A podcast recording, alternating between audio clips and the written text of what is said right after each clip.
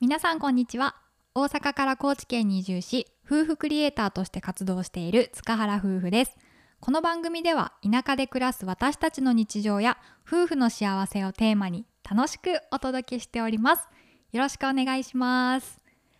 この番組は魚野勝夫さんの提供でお送りさせていただきます。えー、魚野勝夫さん3日間にわたりご支援いただきまして本当に本当にありがとうございました。はい。新たな塚原夫婦のスポンサー募集第1号魚野勝夫さんということでとってもエネルギーをいただきました。これからもね私たちも皆さんと一緒に楽しいラジオにどんどんしていきたいと思いますのでよろしくお願いします。はい。というわけで今回は小夏一人で喋らせていただきます。っていうのも今日はね一日朝からそうたくんと別行動で、まあ、そうたくんは別の作業があるっていうことでちょっと車を走らせて違うところで作業をしてます。で私は家の中に、まあ、1日いたんですけども今日はちょっとお友達に前から会うっていう予定があったので その予定を満喫させていただきました。っていうのもねあのこの町で仲良くなったお友達がいてそのお友達と今日は久々に会いました。以前ラジオでも話したことがあって205回目の放送でどんな環境でも飛び込んだらなんとかなるっていうねテーマでお話しした中に、登場した女の子になります。でその子はあの私たち2人ともと同世代でソータと同い年ですかねの女の子です。でフリーランスとして働いてるっていうところの共通点もあったりとか移住してきたタイミングももうほぼほぼ同じでちょうど移住して1年経つっていう感じの子ですね。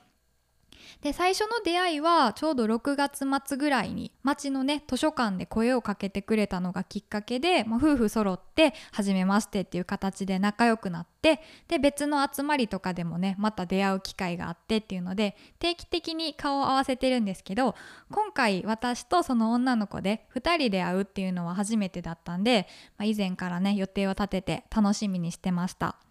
で今回はこの子が連絡をね先にくれてお家に遊びに行きたいっていう感じのね LINE をくれました。であのこの日ちょっとそうたは無理やったんですけど今日ね結婚することになりました。でまあ女子2人なんでなんかこうゆっくりご飯を食べながらねいろいろお話ししたいなっていうこともあったんでホットプレートを使ってチーズフォンデュとチョコフォンデュをしました。めちゃめちゃパーティー感あるねあのメニューなんですけどホットプレートですごい今簡単にできるんですけどチーズをね作って温めながら周りにもね具材を置いてパンとかウインナーとかブロッコリーとかエビとかいろいろ置いて、まあ、温めながら食べれるんですごいね温度もいい感じで。で味もめちゃくちゃ美味しくできたんでテンションが上がりました。で美味しいご飯とともに話にもね花が咲いて楽しかったんですけど今の移住先に移住してきてもう同世代でここまでこうゆっくり1対1で喋るっていう関係性のお友達はなかなかいなかったので本当にいろんな話ができたなと思います。例えばすごいゆるい話で言うと最近の生活のこととかですね。もともと都会関東の方に住んでた子なので、まあ、この田舎暮らしのやっぱり虫問題とかってどうしてるの？一人でね女の子でごっついムカデとかこの前私んちにも出ましたけどこんなん出たらどうするとか聞いてたらその子はもう事前にね蚊帳を買ってるみたいで蚊帳の中でいつも寝てるそうです。なので深夜にゴソゴソっと頭の近くで音がした時に電気をつけてみるとねその蚊帳が守ってくれててちょうど外側にムカデがいたっていう出来事があったりとかしてもう自分に置き換えただけでも悲鳴もんですよね。まあその子のお仕事がですねあの絵を描くお仕事をしている子なんですよね。絵を実際にも見せてもらったんですけどこう水彩画っていうかすごく優しいほんわかしたタッチの絵ですごく可愛い絵を描いてるんですけどね。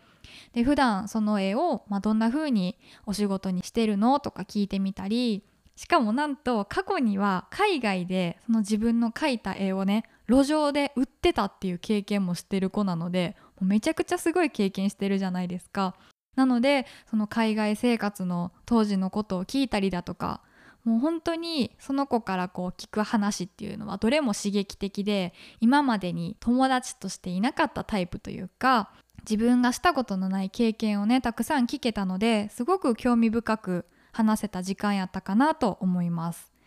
で結局お昼からチーズフォンデュをして夕方くらいまでぶっ通しで話してでそろそろ帰るかなみたいな話になった時にねあのふとしたこう話からどんな話から展開したかっていうのはちょっと覚えてないんですけどその子が言った言葉っていうのが今日一日の中で一番心に残ってることがあります。っていうのは私は明日死んでも後悔しないように生きてるって言われたんですね。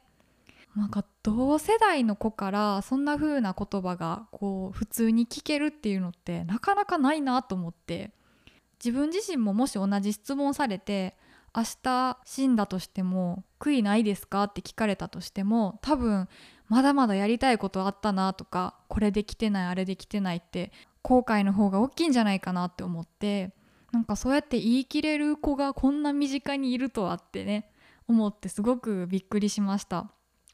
で実際にその子自身もやってみたいこととか to do list っていう感じでいろいろあれやりたいこれやりたいっていうのは書くことは書くそうなんですけどそれを上回るぐらいねいっぱい行動しようと思って to do list を超えるぐらいの行動をしてるって言ってましたねだから、まあ、今回のこの遊ぼうってなった時の話にも戻るんですけどねあの今回誘ってくれた時も、まあ、ふと私に会いたいなと思って連絡してくれたっていうことですでもしこの予定を後延ばしにしちゃったら日程を変更して会うことはできたかもしれないけどその一方で、まあ、2人がねこう絶対に元気に過ごしてるかって言われたらわからないじゃないですか。しかも2人の問題だけじゃなくて、まあ、環境だったり状況が会うことが難しいってなってたかもしれないっていうふうにね聞いたんですよ。でそれを聞いた時にまあ、ただただ単純にすごく今をまっすぐに生きてる人だなっていうのを強く感じました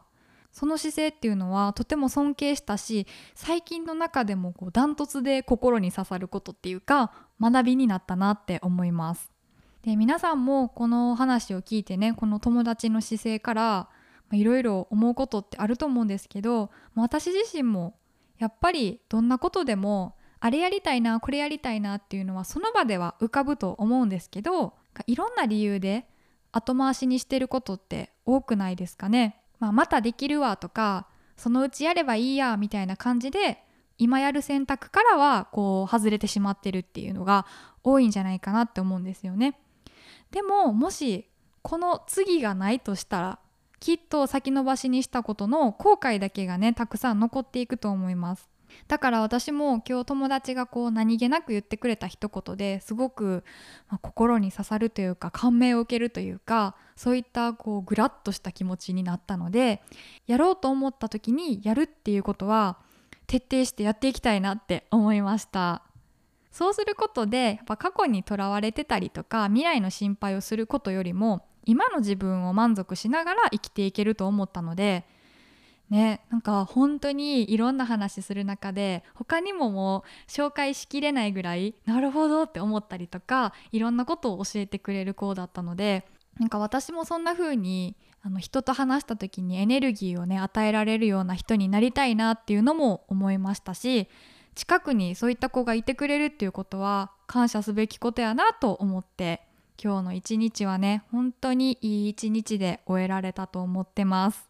っていうので今回はあのソータも一緒に参加できなかったんですけどまた今日話してくれたこととかをね共有してこんな話聞いたよっていうのをいっぱい教えてあげたいと思いますしまた別の機会には夫婦揃ってまたその女の子を交えて3人でね遊んだりできたらいいなと思った一日でした。皆さんももしずっとこれやらないとなとかやりたいと思ってるけど後回しにしてることとかがもしあれば今しかないっていう気持ちでやってみていただきたいと思います。